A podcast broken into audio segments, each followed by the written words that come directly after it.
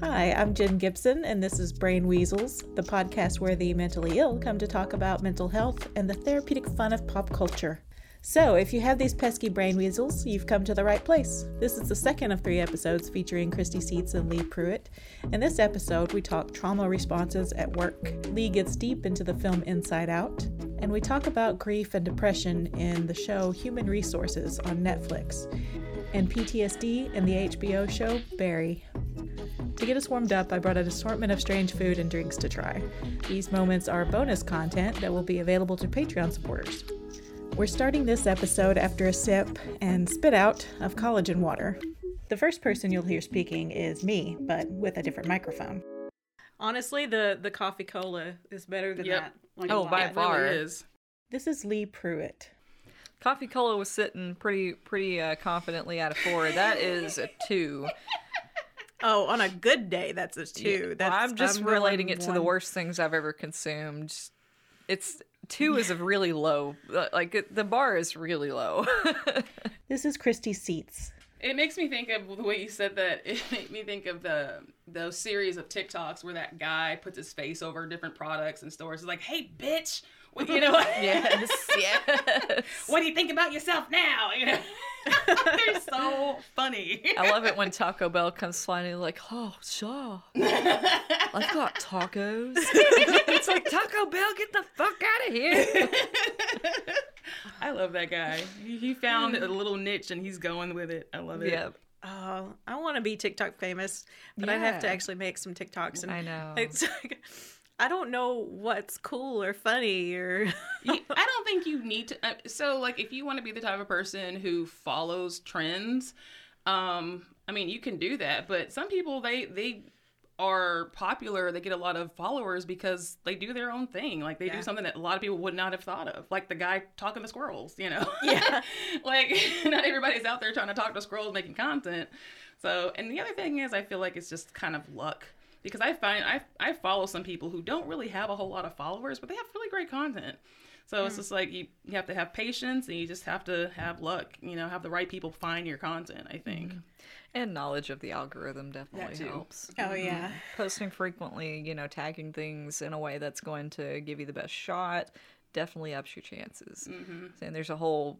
I'd hate to call it a science now, but oh, But it God. is. Kind of It yeah. is. It is. It is definitely a like mathematical science is going on here. It kind of ruins the fun of it, though, it doesn't really it? does. I'm not Oh my interested god! in all of it's that. like the pie chart of mathematical sciences and sociology overlap, and you have TikTok al- algorithm is right in the middle, Yeah, and Instagram. and Instagram And all the Facebook's algorithms. more difficult to understand, I think. Their algorithms Yeah. seem to change constantly. Ah, Facebook has a bunch of like bots running all their shit now, and it's absurd. Like it's just they've got overlapping algorithms, and there's a entirely different problem. Ugh. I have Yeah. wrote some nasty letters to Facebook. I have. I've lost my shit. Like I've said, I've lost my shit politely, but I have lost my shit. I feel like that's a good place to lose your shit. Mm-hmm. Like, that's. to whom it may I, concern. I refuse. Mark Zuckerberg. I refuse to represent myself in any other way except civil, even though there is some scathing content in these letters that is spoken very well and being very polite and stuff. And it's like, but it's essentially underlying all of this is you need to get your shit together, you know. There's got to be a word for that. I don't know what it is, but there's got to be a word for that. I feel like it stems from the uh, Southern civility sort of Yeah. thing, where it's like, Passive bless your heart. Yes. a lot of passive Yeah. aggression. I'm gonna go home and Google that and see if I can find the word for it because now I'm really curious. be. You have to master it. Whatever that word is, master it. It's like uh I mean, I think Southern folks and like British folks Mm-hmm. kind of uh on the same level as far as like really just destroying somebody Mm-hmm. without being direct. Oh my god Oh yeah, ask me about the letter I wrote to Navient when I paid off my student loans with them. Oh. They asked me to share my success story. Big mistake. I was like, gladly. I wrote two pages, and I'm pretty sure it ruined the day of everybody who works in that department. It was, it made it almost worth it. Oh, I did that to Home Advisor. They're like, "Would you recommend this?" Well, as a Well, matter of fact, so glad you asked. let me explain. Uh, that was fun. It's always, you know, it's I don't like to leave bad reviews, you know, as much as just directly contacting. Mm-hmm. But you probably get that a lot, Christi. Like people who just get pissed off and they're just going to direct it toward whoever. Uh huh. yeah. Yeah. that's why I'm on disability now. No. I I it was just got really bad and that's why I had to go on Wellbutrin to help me deal with it. But then I started having anxiety attacks and emotional breakdowns at work because we were stressed, we were um, short hand, short staffed, um, and I, I I tried to push through. I'm like, look, this is my job. I'm getting paid to do this, but this is getting harder and harder. And then I just my last one was on January 26th when this woman had called in with her mom about a life insurance policy and she was just being so degrading and so condescending towards me and it was so unnecessary. And I, I finished the call, but I got off the phone and I went to the bathroom and I screamed and cried. and I was like, okay, I'm going to contact my HR and go on FMLA um, because this is not worth it. And I've, I've, um, I, I, I ran out of my FMLA like end of May, and then my short term disability started beginning of June. Um, so, I mean, I've basically just been at home getting money, and I'm not ashamed of it at all. No. No, no, that's what it's for. and that would that would just tear at anybody. But there are still people who somehow handle that. Um, I'm not one of those. exactly. No. Yeah. But uh, yeah, because I've, I've worked in customer service and um, it's terrible. Um, I'm not built for it. But there are people who, for some reason, somehow everything just kind of rolls off their back. I backs. know. I, I did this for six years, and um, I just I got better and better at it. I thought it was really really good. Um, and I was like, because you know, they have those metrics or whatever, and I just consistently got like really high scores because I'm very personable. You know, I can joke around with people and give them the information they need. Like. I was pretty confident. I've never been confident about anything in my life, but I was confident about this. But um, I think part of it was that because I had been going to therapy and working on like trauma stuff, part of that was like getting in touch with your inner child. And because I'm I was basically like, You're safe now, I'm here to protect you. Yeah. You know, like those situations were were not were no longer acceptable. like I still have to protect her and this is not protecting her. And so that was one of the things that um like when I talked to my um the person who manages my medication, she's the one who fills out the disability paperwork. I'm I just tell her I'm like I can't do this. I even um said "Let's- well, let's see if we can accommodate make an accommodation. I can go back to work just not on the phone. But they're like we can't. That's your primary job function. I'm like all right fine. I'll stay home then. Um, but i'm just i'm really thankful for her because she's so understanding. And she's so um, empathetic. And when i tell her this stuff she's like yeah i get it. I, I couldn't do that. I, I you know it's, it's just a terrible place to be. And i'm like oh thank you. I'm so glad you understand. You know because part of it when i first started it i just i'm just there's in the back of my head i just feel like you know oh she's just faking it oh she's just trying to get out of da, you know and that's has always been like one of my fears and the fact that people have treated this with so much care and respect um, is it's surprising to me. But and I'm really thankful for that because it just kind of all of my fears were just kind of proved wrong. Yeah. so it's it's been a good it's been just good like not having any stress. Um, of course, obviously, I don't have any more panic attacks since I don't have to do this anymore. Um, but yeah, it's it's like you said, it's it's not for everybody, you know. And I guess I did have a thick skin for a little while, but I decided I don't want to have a thick skin anymore. And yeah, you did a lot of work on yourself. Mm-hmm. And sometimes that, I mean, it's a coping mechanism, but it can be, you know, damaging. So, Mm-hmm. yeah, I think you, I think you're doing great. Yeah. And I'm happy you. you. were able to do that too. That's Yeah. good. Yeah.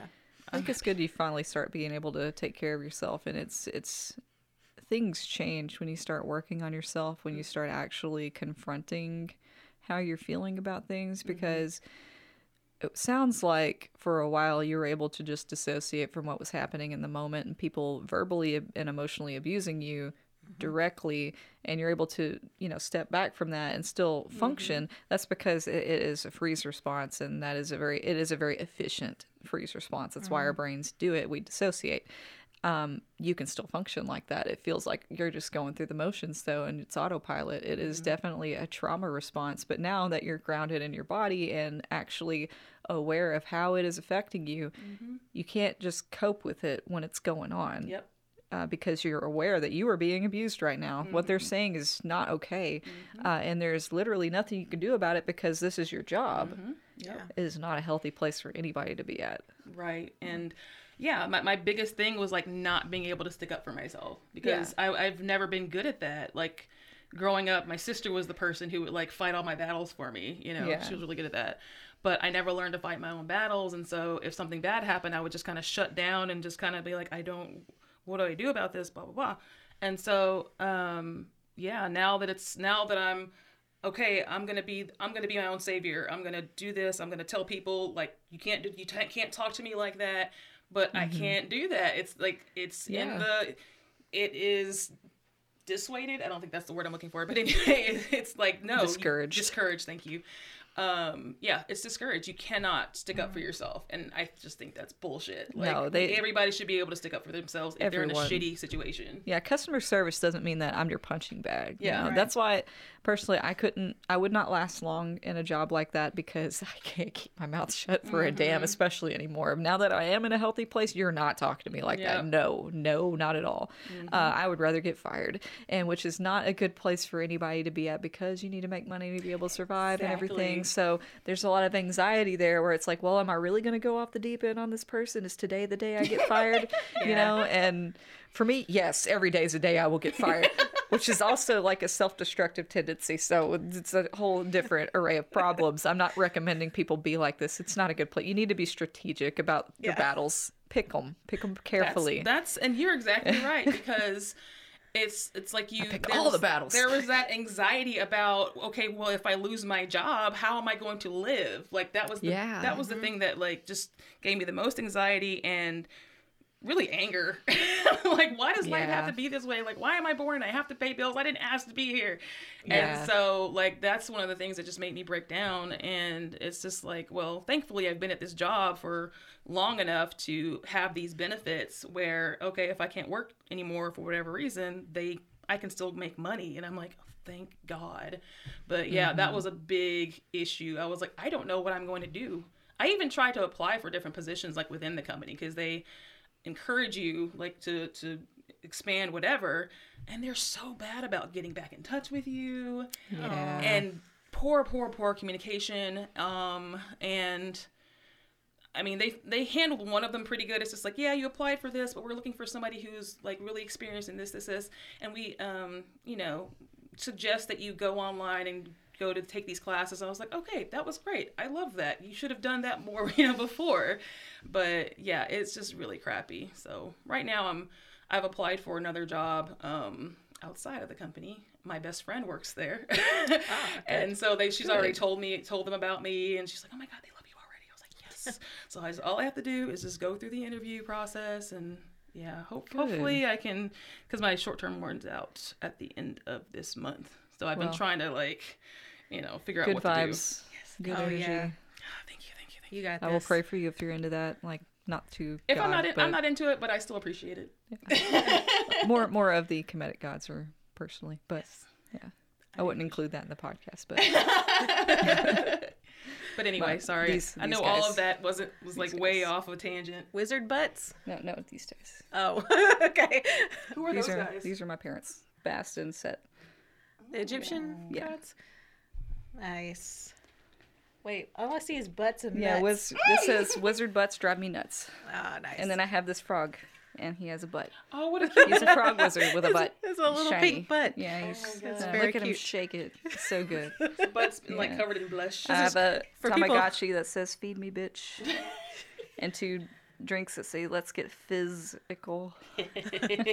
For people listening, since you can't see it, this is a big bottle, big water It's bottle. big water bottle with stickers. right next to my uh, Egyptian parents, uh, Set and Bast, who probably don't appreciate being in such clo- proximity to a naked, half naked wizard frog and the word butts. But I'm sure they'll forgive me. It's cute. I like it. It's really cute.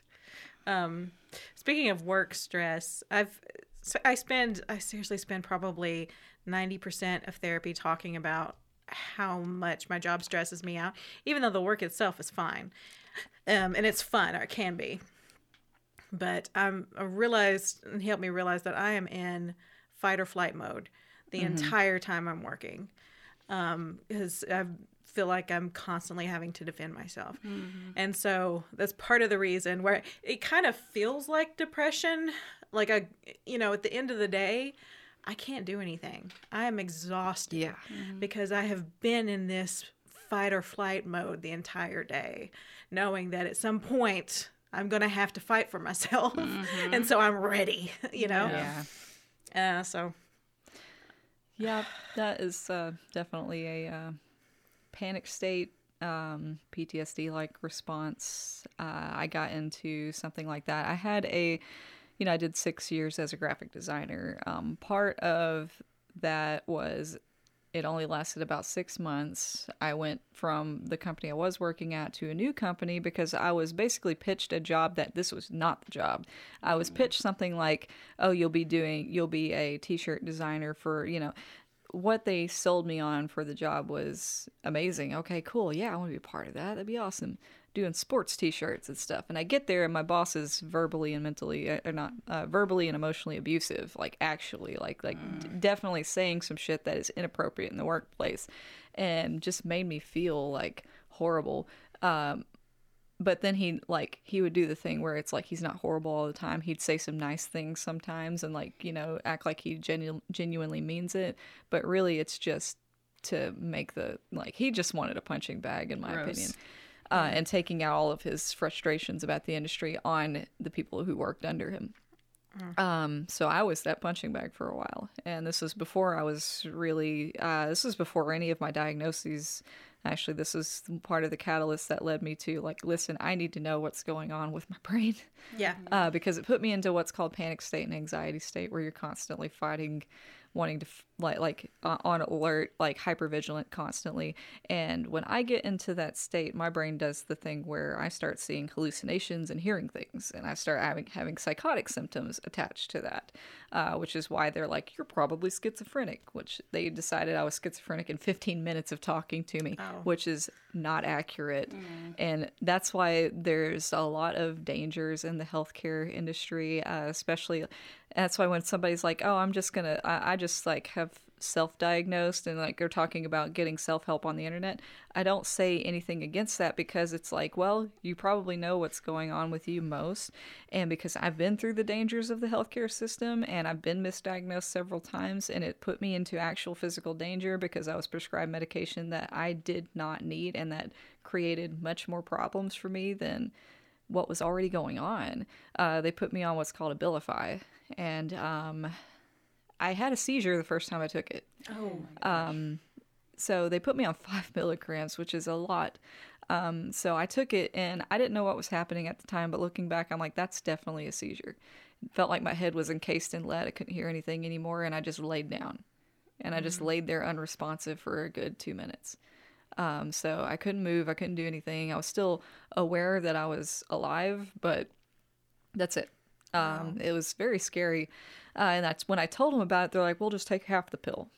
O- Okay, all right. And then it, it didn't stop there.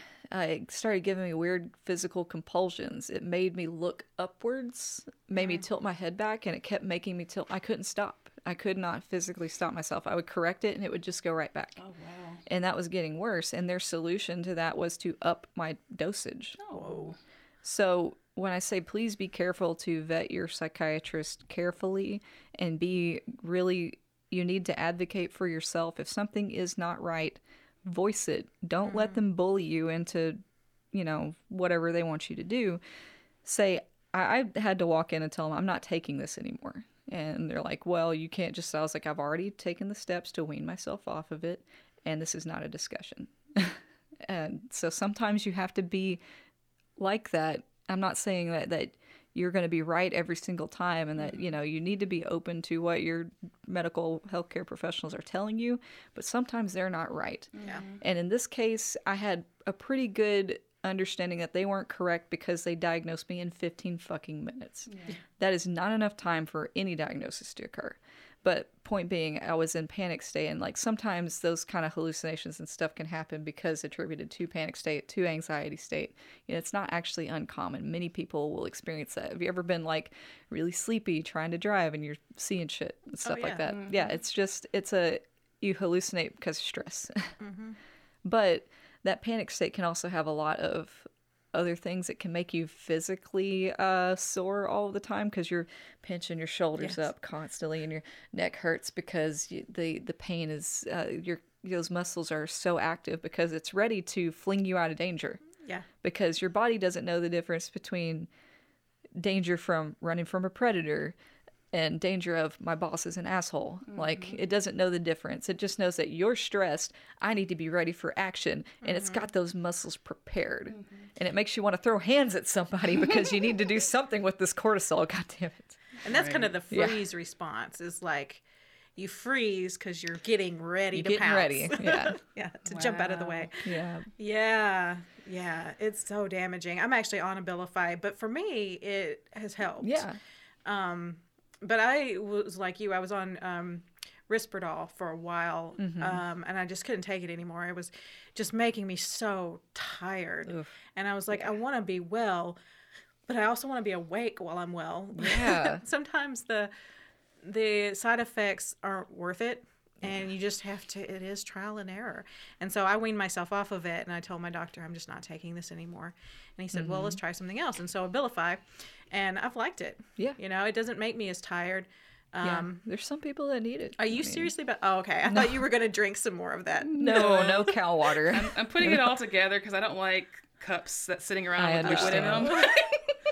Um, especially that liquid. yeah. yeah, you don't want to spill that. I can take it home and like rub it on my face. Maybe that'll do something. Yeah, maybe. Sorry, I'm not Jennifer trying to like detract from the conversation. I was No, just no, like- no, no. You, you're right. No, we were going to talk about like half an hour ago. We were going to talk about In and Out, Uh, inside out. Inside Out, Inside Out, not In and Out, Inside Out. It's all Um, good. yeah.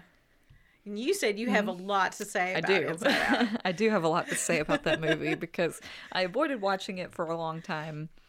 But then I sat down and I watched it. I'm like, this is one of the best movies I've ever seen. I'm so glad I watched it.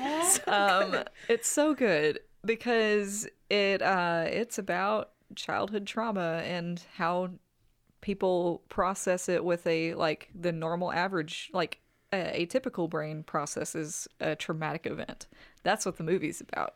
It is about emotions. It is about experiences but this is about uh, riley processing a move and this is registering as trauma to her because she's taken out of everything that makes her happy and thrown into a new environment that is dirty that she doesn't like that uh, in a school where she doesn't feel connected to anybody so all of her connections to her friends are severed completely that would traumatize any child Yeah. and so let me preface that by saying that most people need to rethink what they think of as trauma.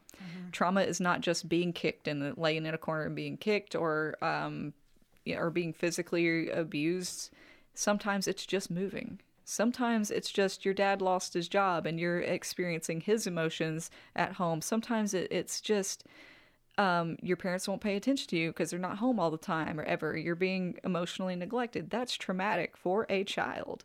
As an adult, you can deal with that because you have the coping skills to be able to process through that. Riley doesn't because Riley is in middle school or, or junior high or something and she doesn't have those coping skills. So we get to go inside her brain and figure out this is what happens when a person experiences a traumatic event and how their brain processes things pretty naturally. So the first thing that we see happen is like everything's like normal, you know, like we have joy, that's the first thing that that comes to out and then sadness and then like the gang's all here by the by the the movie setup. And then the traumatic event happens. And mm-hmm. they're like, oh, okay, yeah, maybe this isn't so bad, you know, trying to find the joy in it, find the joy, because joy is being very aggressive. Of, we must be mm-hmm. happy all the time. And the Yeah. parents are like, oh, you're just so happy all the time. We really appreciate, we need you to be that, right? But you can't when you're going through trauma. You can't Yeah. be joy. That's why joy and sadness get sucked up because joy is you know, ideally that's what you want to, you know, that's your your happy state, right? Sadness isn't just sadness. Sadness is empathy. Uh, sadness is connection. She feels no connection, so sadness has to go because she's not feeling connected to her parents right now because they don't understand her. Right. Uh, she can't like she can't empathize with her friends because they're so far away and they're not connected to her life in any way. She can't connect with the people around her because she doesn't know these people, you know. So those two emotions go away. So then you are left with dis- like uh, disgust, which is judgment. Uh, she's the, another name for her would be judgment, fear, and anger. You're angry because you didn't get a choice in all of this. You know, you didn't choose. Like, if it were her choice, she wouldn't move. Hell no. Why would I move? Why do I move? Because you got a new job or new position. That's that's bullshit. So a boundary has been crossed. So anger is definitely sticking around. Fear because you're in a new place, you know, and it's weird and, and judgment is very active because you're really trying to understand your surroundings. So those three are very key to um, fight or flight mode. You know those are your responses for that but connection and sadness are not a part of that. So they're visualizing in this movie what happens when you're put into a traumatic state and that into that panic state that anxiety state. Um, and then we see some of the side effects start to happen. Some of your core memories fall away because they no longer apply to what you're experiencing right now. Um, so, like, a, a lot of her memory islands fall into the abyss. Uh, and that's tr- that's what happens when you're traumatized is you start to break down parts of your personality that are no longer serving you in this situation. A lot her like her like hockey islands gone because you don't want to play hockey right now. You don't feel safe. You can't really indulge into this thing that you really love that was really a big part of your personality. Right now, you just you don't have that, so you stop enjoying the things that you enjoy. That's depression, you know. It's um. So she's experiencing all of this and losing parts of herself, and she, you know, she lost her core memories, is completely disconnected from who she used to be, because she's trying to find out who she is now. yeah. Um, so then, as they go through, you know, these experiences, she starts acting in uh, Riley herself because sadness and, and joy are not here. Riley herself is acting on fear, judgment, and anger. So she's emotional outbursts to her parents, being condescending because she doesn't like what's ha- she's decided that she does not like what's happening, and fear is in like I'm gonna up and leave. I'm gonna go back to where things make sense because it is the only solution that my young brain can come up with. I'm gonna run away Yeah. from home. So in the midst of all this, sadness and joy come back uh, after having like gone and relived through parts of her life and everything, and they realize that pretending to be happy is not what Riley needs. What Riley needs is it's not sadness. What Riley needs is, is connection. So, and that might be that might come from sadness, but it comes from vulnerability. It's not just expressing sadness. It is expressing anger and judgment and and fear and and sorrow because these things are deeply affecting you. So it's like it's interesting because a lot of her islands after this experience, after she reconnects with her family, now that they understand how much this has affected her, they can start the healing process. And then we see like Family islands start to really grow, you know, and the, um, Hockey Island gets reestablished, and all of her islands not just don't just they don't come back, but they they're different now. You know, Yeah. we see how Riley grows as a person through the experience, and that's the normal process of going through a traumatic event, reacting to it, finding connection uh, in your support network, and healing from it. That's how it ideally should go. So it's very interesting to see that portrayed on screen because then it makes me understand more of what happens when that process is interrupted. You know, Right. what what if it what if Riley never gets out of fight or flight? What if it happens before her core memories are really established at all? Maybe she doesn't have that many. How does how does a person there what if there's no islands to fall into the abyss? You know, how do you how do you react when you're just afraid all the time from a childhood response? You're just constantly acting on fear and whatnot. And now the movie gets deeper too. It's like you notice that not everybody has the same person in the driver's seat as mm-hmm. Riley. She has joy. Her mom has sadness, and her dad has anger. So, and then you see people who have fear Uh, and then you see the cat, which has like all of them all over the place, you know? which I really appreciated. The little clips at the end was my favorite part. Um, but it just shows you, and it doesn't make anybody like, you know, I feel like they, they went with the standard. Like the mother should be more compassionate, so she has empathy driving, right? You know, um, and the dad should be more aggressive, so he has anger driving. But then I feel like it, that's the only thing about it where I'm like, you kind of cheapen things. I would like to see, you know, um, the mother have like judgment driving. Yeah. You know, because that's that happens too. Or I would like to see a main character with fear driving because it's not just fear; it's about awareness. Like uh, environmental awareness, social awareness. That's what fear does. Is like it tries to keep you safe because it's keeping you aware, and that's hypervigilance. Uh, some people, um, I feel like it's interesting. I would love to see a social interaction between one person who has sadness slash compassion in the driver's seat and one person who has fear in the driver's seat. But they're both portraying the same thing, and like they're listening and interacting with this person. One of them's doing it from a place of empathy, and the other one's doing it of how can you hurt me mm-hmm, Yeah.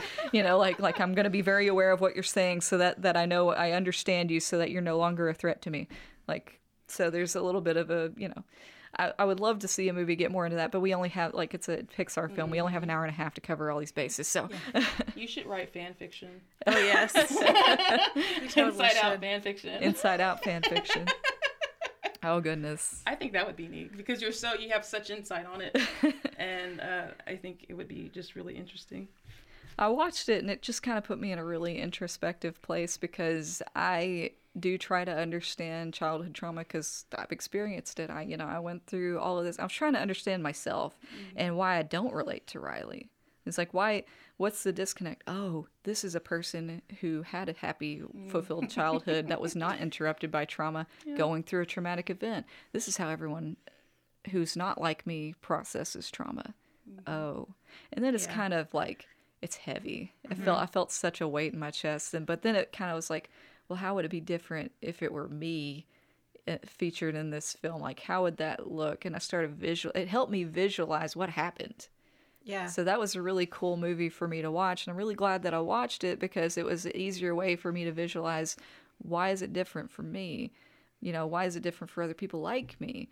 What what does my, you know, uh headquarters look like, you know, like uh and what does a person like Riley, what does it look like when she's an actual adult, you know? What does what does that look like? Yeah. And it's very helpful for it's helpful to kind of personify these emotions for people like me who like grew up not really understanding emotions um, not knowing how to identify them not knowing how to deal with them. It just they just happened and you suppress them you know as best you can. So i love that we could and it's i feel like a kid you know watching it because you know it's something that i should have learned as a kid. Um, but i as an adult almost 40 uh, can understand a little better if i if i personify my um my emotions Oh, absolutely. That's why the internal family um, approach to therapy is very helpful for some people because, you know, you're talking about your inner child, right? Um, helping personifying that makes you care a little bit more about Yeah. what's happening to you in the present because you have to think about we never actually grow up. You know, we still have responses that are childlike. We've just learned more coping skills. Adults are just large children, you know, and so you have to be able to to see yourself that way without judgment. Um, so it's you know, like you said, it's yeah, words. My, my brain just blanked, but I apologize. Uh, when you said that you know you grew up not knowing emotions and stuff like that like i really didn't feel that because it's you know i, I kind of had a, a lot of stuff happening in my house growing up. But when i see stuff like that as an adult it's like man i really wish i had this as a as a child but it's like it's good that i have it now too you know because you can always apply it to your life. Um, and so i'm glad things like that exist like bojack horseman inside out big mouth things like that. Yeah. Definitely. and um this also made me uh remember have you seen the um human resources yet? Yes, I have. Oh yes so good Because I, was gonna, because you were saying, you know, we're gonna talk about Big Mouth. I was like, what about human resources? because when that woman had her baby and had uh-huh. the postpartum depression, I have never. I mean, I, I don't have any kids, but I was like the depression, her depression. I was like, that's that's exactly it right there, and it Yeah. was just just so weird to see that like as a cartoon and like her husband was like reminded me of my partner and I was like oh my god but yeah Human Resources so good so Yeah, good and they had very different depressions. Mm-hmm. Like one depression kitty is very uh, aggressive. Mm-hmm. like let's just cry and see how loud we can get before we wake our partner up. Um, let's you know watch 13 hours of television and eat lasagna Yes. out of a out of a like cold lasagna out of a Tupperware or something. um, and then the other one was let's take a gummy and just chill. yep yep just ride this out.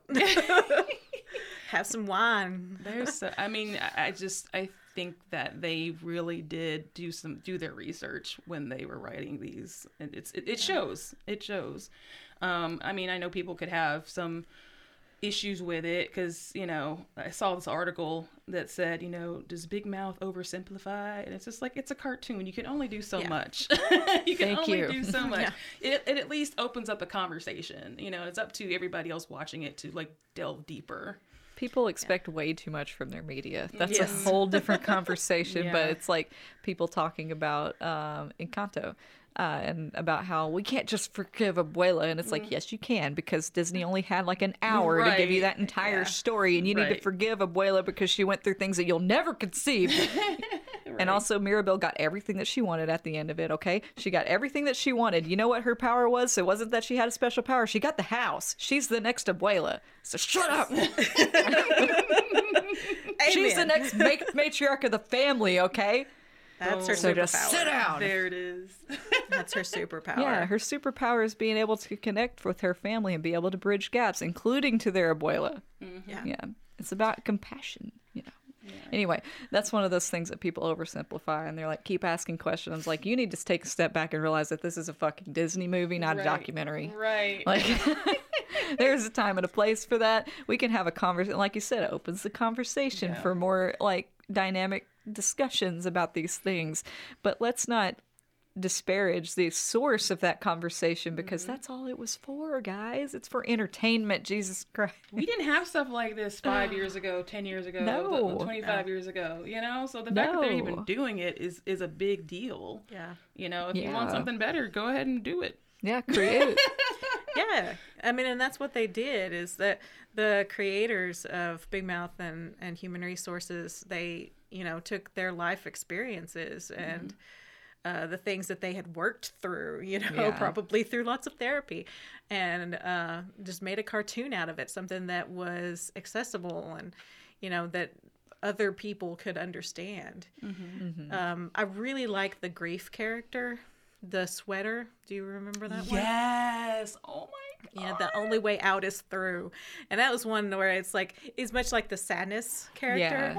Um where, you know, it forces and it gets really big and aggressive and forces them to deal with the grief. Yeah. You know, it's like you have got to feel this or you're not going to. Just thinking about that is making me cry. it was it was, It was very so sad. I haven't seen either one of these shows, but that sounds like that's a very apt representation and I'm glad that they addressed that because yeah, the only way to to process grief is to actually feel it. Like you have to.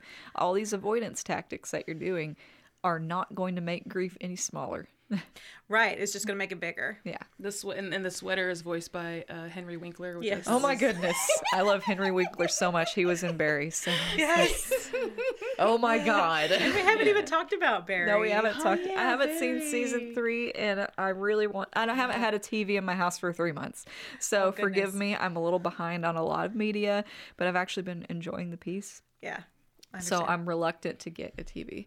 Uh, actually, I never thought I would say that. If you told that to ten year old me, I'd be like, "You are insane. who are you?" is- who are you?" It's like, well, kiddo, you're gonna grow up and be living in a cute little cottage, and you're gonna have a lot of plants, and you're not gonna have a TV at all. I'd be like, I don't think so, bitch. no.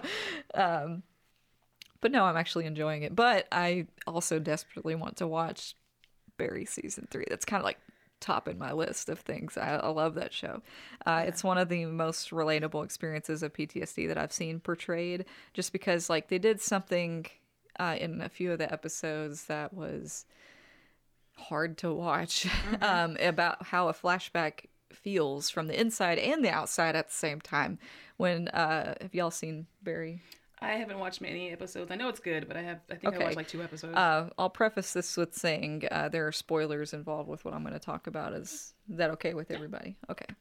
Um, the scene where he's about to go on uh, the Hamlet production and say, "My lady, the queen is dead," and he's and they're trying to get him to uh, give emotion to his acting partner so that that they can uh, use that in continuing the performance is a really important part of acting is is playing off of each other. And his problem is he is stonewalling and he is not giving them anything to work with which is pretty classic of anybody suffering from PTSD who is not yet out of that panic state is you just don't portray any emotion because that's vulnerable and dangerous right?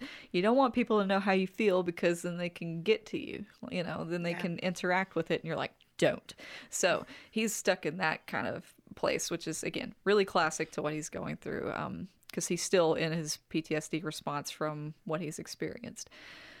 Uh so he this is right after he just um reconnect he reconnected with one of his old friends from the military um and has just before this scene murdered him.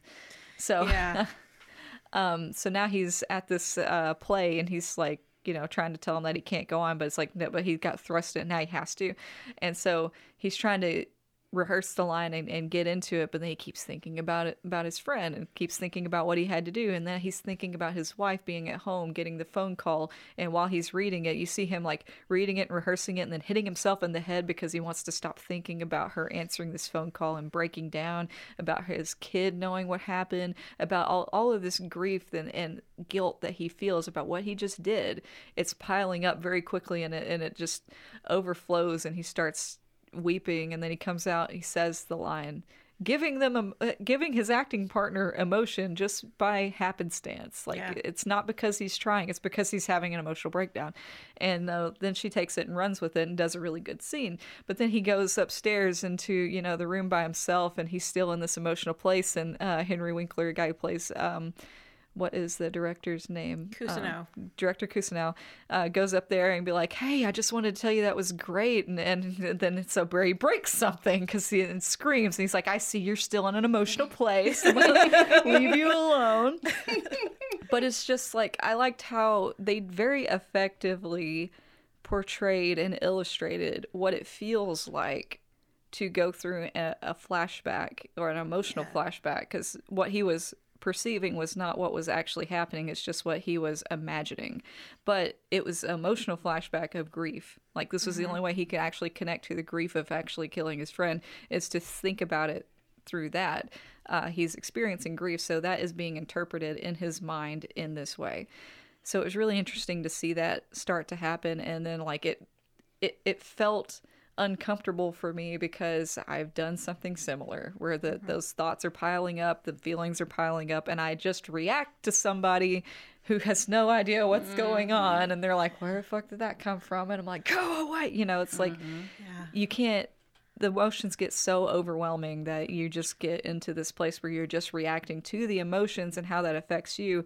You're not really aware of what's going on. You're just and to a point going through the motion the motions, you know, he's going through the acting motions. He just delivers the line the best he can, then goes off by himself, you know. Um so that was a really good scene, but it was also really uh, heavy for me to watch because I was like, "Wow, that was too real. That was too real."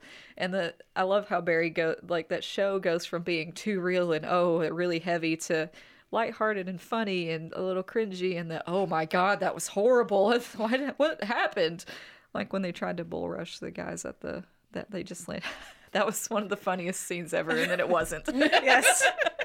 It was the funniest scene, and then then oh, oh no, that just went horribly wrong. That's some brilliant writing right there. Oh, It is was- really good and they'll they'll give you whiplash where you actually think it's gonna work out for them, and then it's like no, Mm-mm, mm-mm, bad things, bad things, lots of bad things.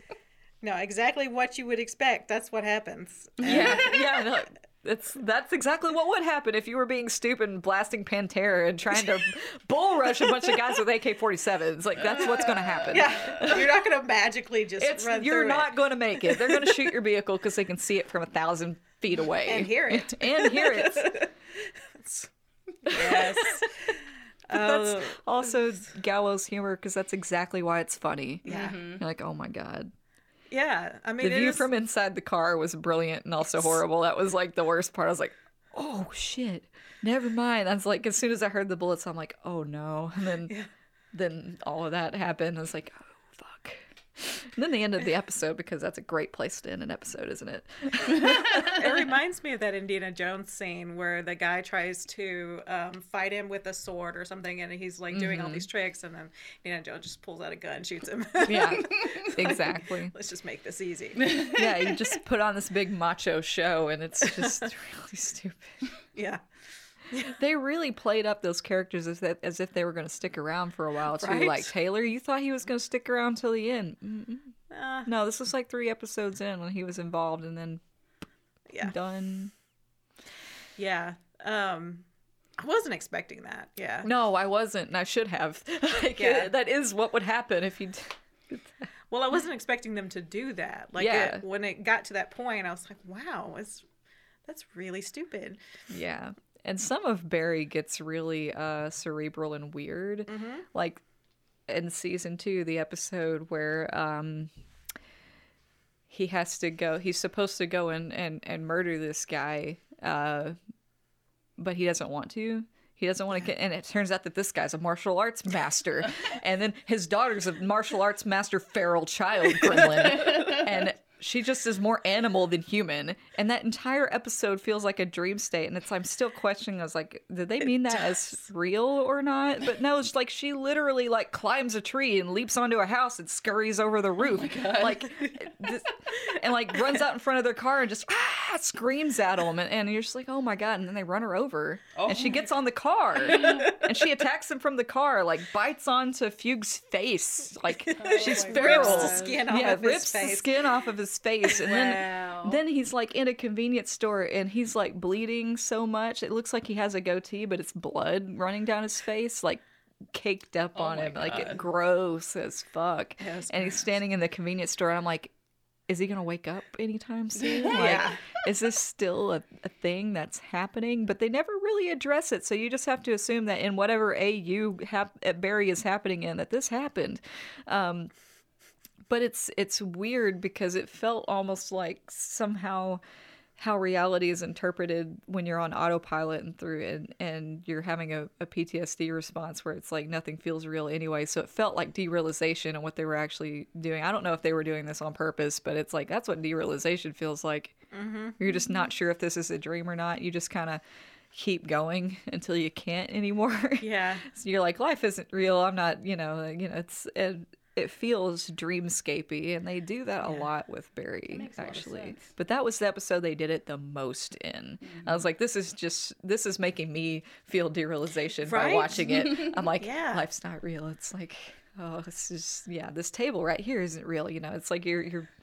Anyway. Start grounding yourself. Yeah, you start.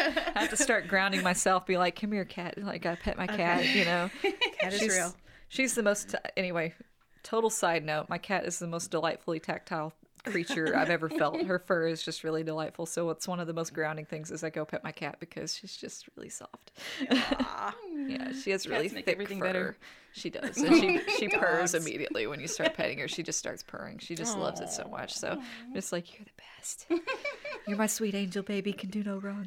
Anyway, Yeah, that's how I talk to my dog. Yeah. Um, but dogs don't purr. I wish they purred, but they Yeah. do lick, they do. and they do these They're sweet, sweet. little eyes. They're so sweet. cute. Yeah. They're cute. I just can't do the licking. Yeah, I can't do the I'm licking, glad. but- I'm glad I have the cat with the purring because it's just like Yeah. it's so soothing. Plus, cats are cats are easier for me. I don't um I don't have to schedule feed times for her. I just dump food in whenever I see it's empty, Yep. and she takes care of herself, and it's They're great. low maintenance, and I love that. Yeah, she. I have noticed she misses me because I'm the only other creature in the house with her most of the time. So mm. whenever I'm not there, and whenever I get home, she immediately screams like, "Where have you been? Oh, I've been alone." and then she won't leave me alone. She'll just cuddle on me. So I have to make sure I get everything I need before I sit down. Because as mm-hmm. soon as I sit down, it's baby time. You're there forever. It's it is kitty time, Yep. Which I don't hate it at all. I love it. It's my favorite time at night is kitty time. It's always nice. Yeah, I'm that. It's that way with uh, with Widget, my dog, and I'll sit down and he crawls up and he'll just he'll crawl up my Sweet chest baby. and put his little face next to mine, and it's so sweet. Widget is so, so, cute. sweet. I remember those pictures that I took, and I was like, oh. Oh He's yeah, I think he was doing his little bear. Oh no. he sits on his back legs. yeah, so cute. he's cute. He's funny. I love Yorkie mixes. They're just adorable. If I ever did get another dog, I'd probably get a dog like that. But I think I'm pretty settled on cats. I love dogs. They're a lot. so I'm like, I think it's irresponsible for me to try and get another dog. So They are a lot. They are a lot. It's like the only reason I'm able to have these two that I have is because I can have a doggy door. yeah, Um, that's that makes a nice. huge Yeah, difference. for sure. That way I can be gone for 12 hours and not have to worry. And it's nice to have uh, dogs when you have chickens too, because Yeah. they kind of help keep the birdies safe. Yeah, yeah. Widget treat a raccoon, which, you know, for a Yorkie mix, that's a Yeah, pretty big no, deal. he's a he's a he's a good little farm dog. Yeah, Nice. Yeah, I'm proud of him. Um, let's take another little break. yeah, sure. Well, that's the end of the show. Tune in next time for the last of the three part episode with Lee and Christi. Thanks for listening.